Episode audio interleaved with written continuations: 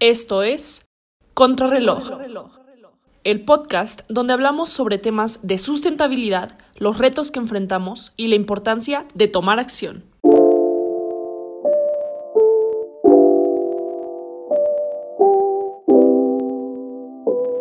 Hola a todos y todas, yo soy Montserrat y aquí estamos con el locutor Emi en un nuevo episodio de Contrarreloj. El episodio de hoy pues vamos a tratar más que nada del Día Cero. Hola Emi, ¿cómo estás? ¿Qué tal, Monse? Un saludo a todos los que nos están escuchando el día de hoy. Estoy muy emocionado de tratar este tema porque el Día Cero suena muy extremo y es porque lo es. Ahorita platicaremos más acerca de qué trata todo esto, pero estoy muy emocionado por estar en un episodio más. Sí, bueno, pues ya como les mencionamos, hay un pequeño spoiler, pues vamos a hablar del Día Cero. Y pues bueno, pues ¿qué es esto, no? El Día Cero es uno muy, muy trágico, muy, no sé, como que te agarra. Pues el Día Cero prácticamente es el día en el que ya no vaya a haber agua en algún lugar, en alguna ciudad, en algún pueblo, pero prácticamente en ciudades. Y pues realmente es una situación muy fuerte porque es algo que está pasando actualmente. Las ciudades están en peligro, las ciudades realmente se encuentran amenazadas. ¿Como cuáles podemos encontrar, Emi? Tenemos varias ciudades, como lo mencionaba Montse, muy elocuente, es esta parte donde el estrés hídrico, que lo conocemos cuando... el estrés hídrico es cuando se consume más agua de la que hay disponible, llega a su punto de inflexión final, que ya no hay vuelta atrás, que ya no va a haber disponibilidad de agua para una ciudad. Han existido diferentes situaciones en diferentes ciudades en las cuales se ha acercado a este Día Cero, donde el estrés hídrico llega a un punto de crisis para la población de ese lugar en específico. Usualmente sucede en ciudades megapobladas. Por ejemplo, tenemos el ejemplo de São Paulo, en la capital de Brasil, que con 21.7 millones de habitantes sufrió una grave sequía en el año del 2014, si no mal recuerdo, y estuvieron cerca de perder a cerca del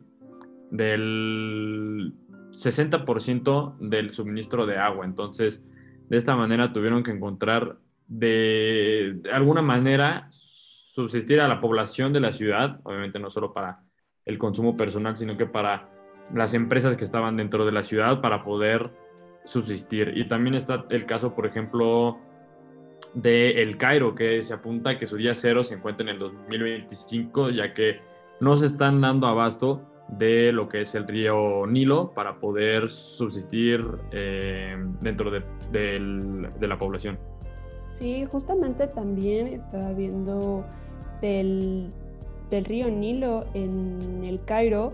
Más que nada, pues estas ciudades que están alrededor de este río, pues se suministran de él, ¿no?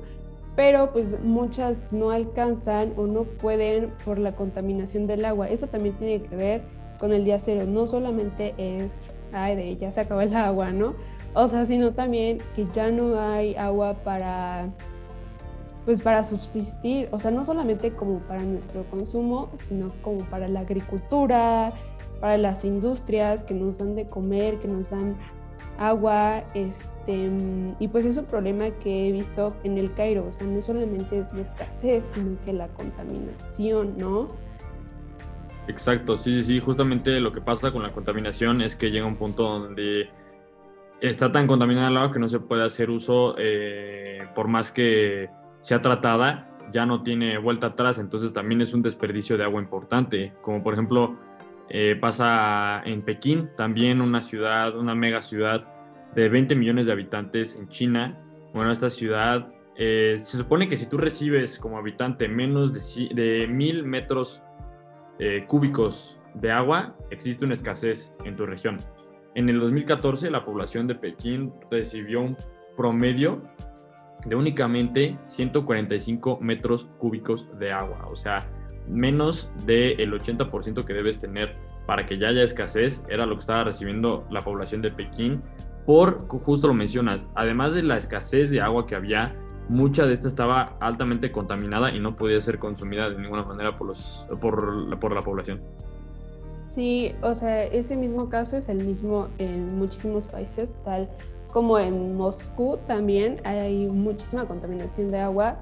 Por lo que investigué de la industria soviética, no son servibles, como bien ya decía, o sea, ni porque pasen por un tratamiento extenso ya no son útiles para agricultura, y pues todos sabemos que la agricultura es la base para que podamos alimentarnos, y pues realmente es un problema no solamente de escasez, sino de un mal tratamiento al agua, un mal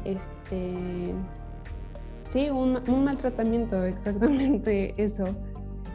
Sí, y bueno, hablando de un caso más específico, un caso que se vivió donde estuvo muy cerca el día cero, fue la Ciudad del Cabo. Yo creo que esta ciudad fue la que más cerca tuvo esta situación. En la Ciudad del Cabo, que está ubicada en Sudáfrica, tuvo su día cero estimado para el 18 de marzo de 2018. ¿Qué es lo que pasó? Que en el momento que se empezó a hablar del día cero tan cerca, de tenerlo tan cerca en... digamos, estaban a finales de 2017, lo tenían a menos de 6 meses el estimado del día cero. Lo que sucedió fue algo impresionante y es algo que tenemos que empezar a considerar para poder salir de situaciones como esta.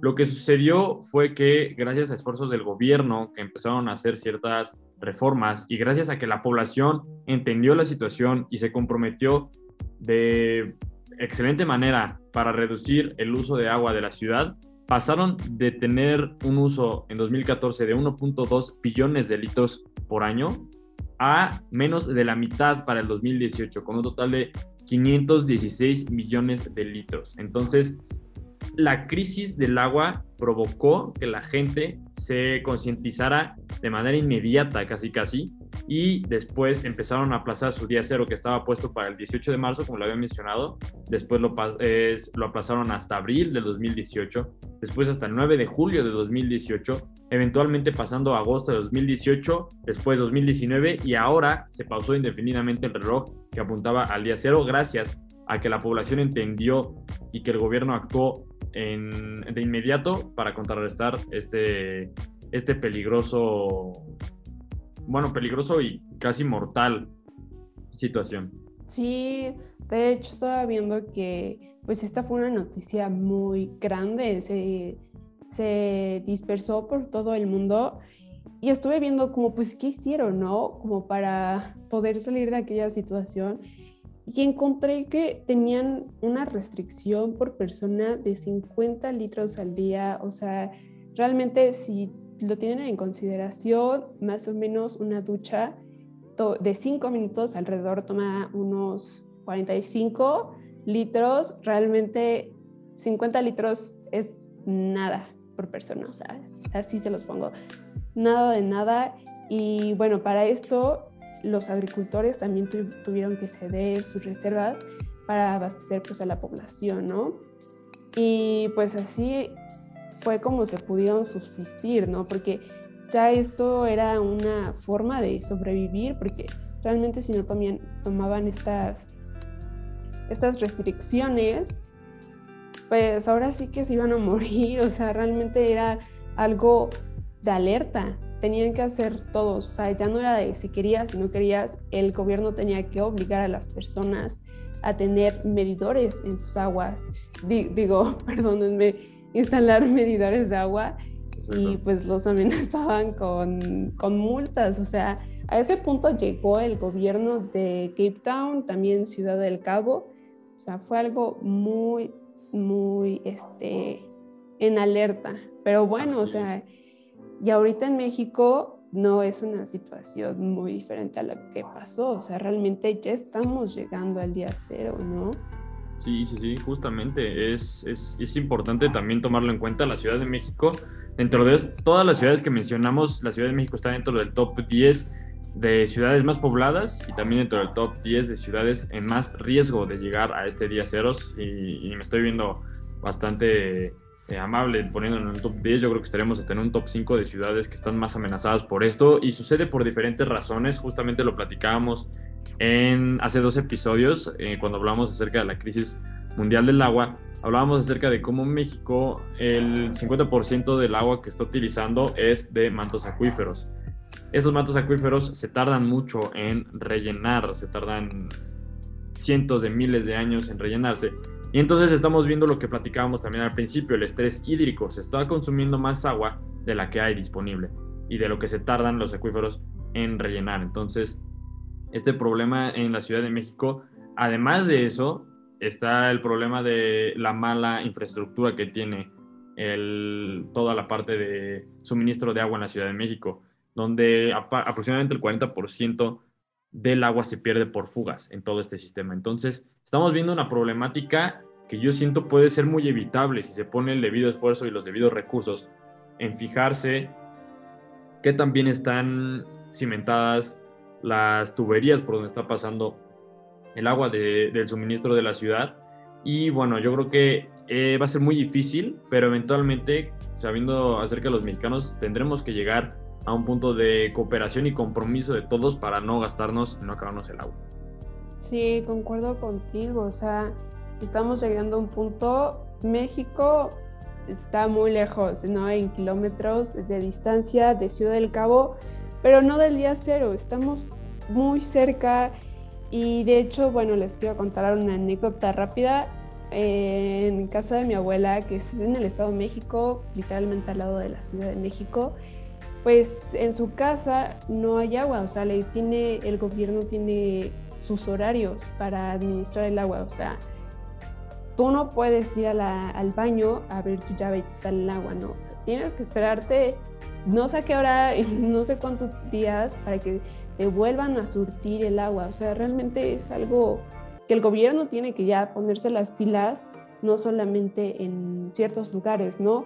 En general tiene que ponerse las pilas para llevar un control del agua. Y pues sí, o sea, realmente es algo que ya tenemos que tener acción, no nosotros, sino el gobierno, sino todos en general.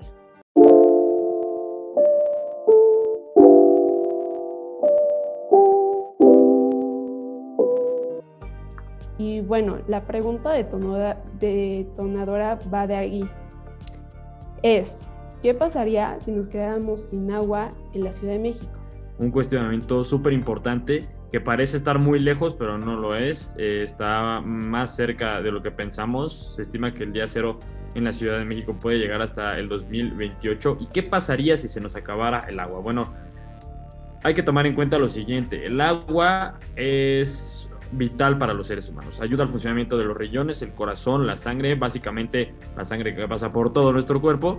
Entonces, entendiendo esto como vital, debido a que si el cuerpo humano no se le suministra agua durante 2 o 5 días, puede llegar a la muerte. Entonces, el máximo que puede aguantar una persona sin agua son 5 días. ¿Qué pasaría si el suministro en la Ciudad de México se agota, se llega completamente a cero? Bueno, tendríamos graves problemas.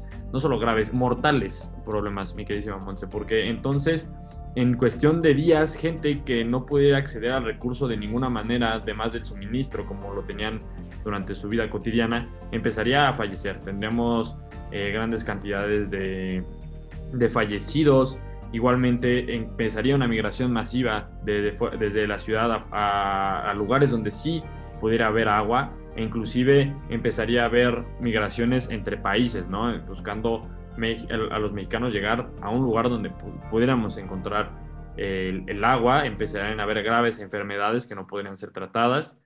Desaparición, obviamente, en la Ciudad de México de muchas especies vegetales. Y yo creo que algo muy importante a notar es que empezarían a haber graves conflictos, primero nacionales y después internacionales, con respecto a el agua, si es que se agota. Sí, así como lo mencionas, realmente la escasez de agua trae muchos problemas, no solamente como directamente, ¿no? Como de, ay, me voy a morir no hay agua, ¿no? Sino pensemos más allá, no solamente individualmente, ¿no? Hay que pensar en la industria de la agricultura y de la ganadería, pues como sabemos, el agua es la base de estas industrias. O sea, más que nada, pues la agricultura, en cuestión de que las hortalizas crezcan, se necesita gran cantidad de agua. Igual, pues de ahí obtenemos nuestros vegetales. Pues no nos sería posible tener vegetales, ni frutas, ni nada de eso. Y pues de la ganadería tampoco, porque al final de cuentas igual los animales pues son seres humanos, seres vivos, perdónenme. Y ellos también necesitan agua, ¿no? Y también necesitan comer piensos. Y todo eso se deriva del consumo de agua. Realmente no solamente es un problema individual, es un problema ya masivo, un problema social que se necesita hacer un cambio. Y no solamente es hacer un cambio de, ya cierro el agua mientras me lavo los dientes. Digo, es una muy buena estrategia, pero hay que irnos más allá, optar por opciones más amigables con el ambiente, ¿no? Hay que pensar en todas las opciones que hagamos, cómo reducir agua. Así de simple. Porque realmente si decimos, voy a hacer una acción así, ya me lavo los dientes sin el grifo abierto, pues no. Se trata de un cambio gradual, un cambio radical. No solamente por parte de nosotros, como bien decía, también por parte del gobierno. Justamente. Ajá, justamente. Sí. Y, hablando de lo que tú nos platicas sobre estos cambios que se pueden hacer, eventualmente se tienen que hacer estos cambios mayores, pero desde ahorita tenemos que empezar con estos cambios pequeños, porque dándonos cuenta, comparando con la situación de Ciudad del Cabo, lo mencionabas, son 50 litros de agua diarios por persona. Ahorita podemos estar gastando esa sola cantidad en una sola ducha si nos tardamos más de 6 minutos. Entonces, poniéndose en consideración, dice, ¿sabes qué? 50 litros de agua es muy poquito, pero es suficiente si lo racionamos de buena manera. Por ejemplo, si nos duchamos únicamente en tratar de hacerlo entre 1 y 2 minutos, lo más rápido posible, sin perder absolutamente nada de tiempo, sin poner nuestra música y escuchar cosas, escuchar más de 2 canciones. Bueno, eso va a aparecer un poco más en los tips que les vamos a dar al rato, pero...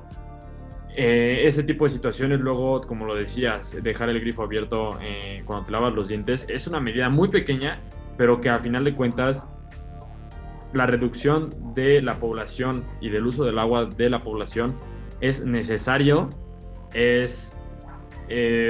Yo creo que por el primer paso por donde se empieza, y tiene que ser crucial empezarlo en este momento para no sufrir graves consecuencias más adelante. Sí, obvio, también lo había mencionado en otros episodios, que el cambio social y el masivo pues empieza por el cambio individual, ¿no? Si realmente yo hago un cambio en mis hábitos y mi mamá, mi hermano, mi familia me ve, pues a lo mejor se unen y así empezamos a hacer un cambio más grande, ¿no? Y bueno, pero también yéndonos y enfocándonos en el punto principal, en nuestra pregunta, ¿qué otros problemas nos causarían, aparte de los obvios? Pues sí, como bien decía Semi, nos causarían enfermedades, ¿no? Por la contaminación del agua. Una vez que el cuerpo humano consume agua que está contaminada, que es sucia, pues bueno, en esta agua hay muchísimas bacterias. No solamente bacterias, sino igual hay desechos fecales.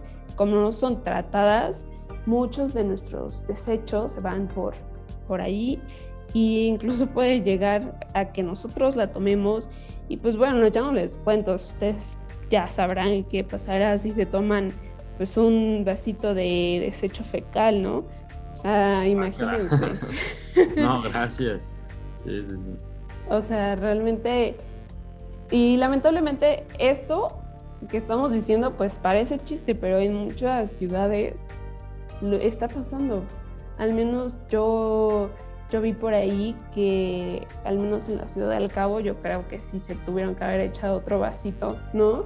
Y ni siquiera te das cuenta porque, bueno, pues sí, trae bastantes enfermedades que no queremos ni saber. Esto, por ejemplo, del COVID, nos puede traer una pandemia 10 veces mayor por un traguito, ¿no? Está feo, la verdad.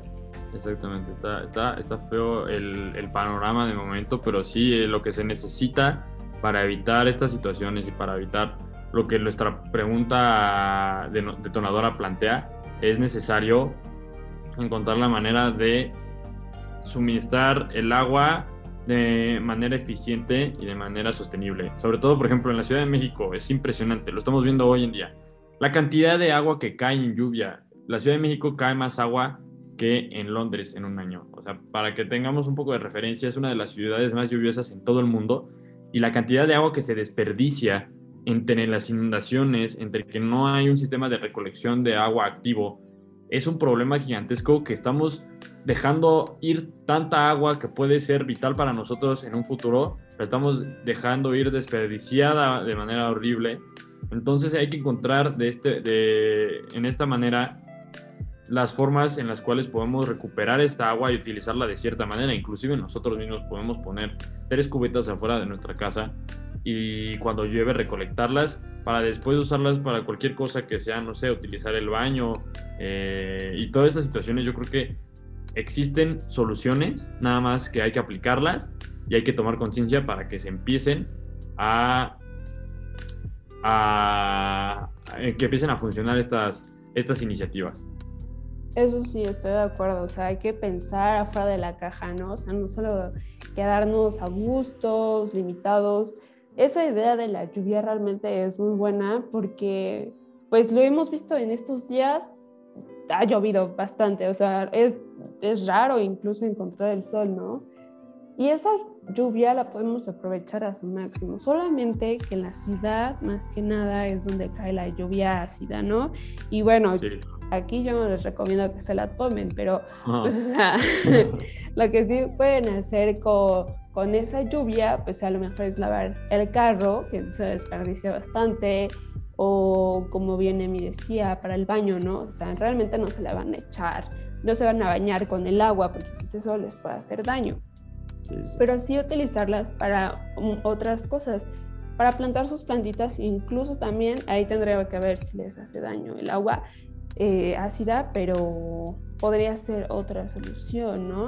O sea, esa solución de la lluvia yo creo que es muy buena y más ahorita en tiempos de lluvia que no para, ¿eh? Sí, se pone extremo, ya lo vimos, inundaciones en todas partes. O sea, no solo obviamente en la Ciudad de México, también en la zona metropolitana, en municipios como Ecatepec, ahí estamos teniendo graves problemas con esta situación. Y es una manera de encontrar una solución que, o sea, es como...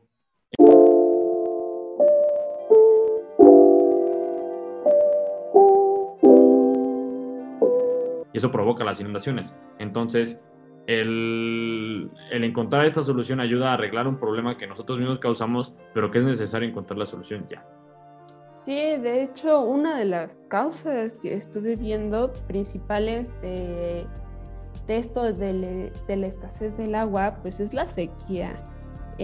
Más que nada, pues en los lugares extremos del norte de México, ¿no? Como ya sea Sinaloa, Sonora, todos esos países, pues ahorita están sufriendo de escasez de agua. Y les digo, o sea, realmente nosotros en este momento no tenemos escasez, sino como demasiada agua, ¿no? ¿Y qué hacemos con tanta agua? Aunque no lo crean, fíjense bien en sus acciones, en todo lo que hacen, y va a llevar implicada agua, o sea, como quieran, ahí va a ir el agua. Exactamente, sí, justo como en lo que mencionábamos hace rato, inclusive en la agricultura, en toda nuestra comida, el agua es parte de, en la ropa, el agua es parte de ese proceso para poder manufacturar la ropa, manufacturar todo lo que tenemos, casi está hecho con la ayuda del agua. Entonces hay que cuidarla, porque si no, no vamos a tener absolutamente nada que hacer. Sí, y bueno, ya les dimos varios tips implicados, ¿no? O sea, hablamos aquí de qué pueden hacer y qué no, y ya hablamos que va a ser letal si ya no actuamos.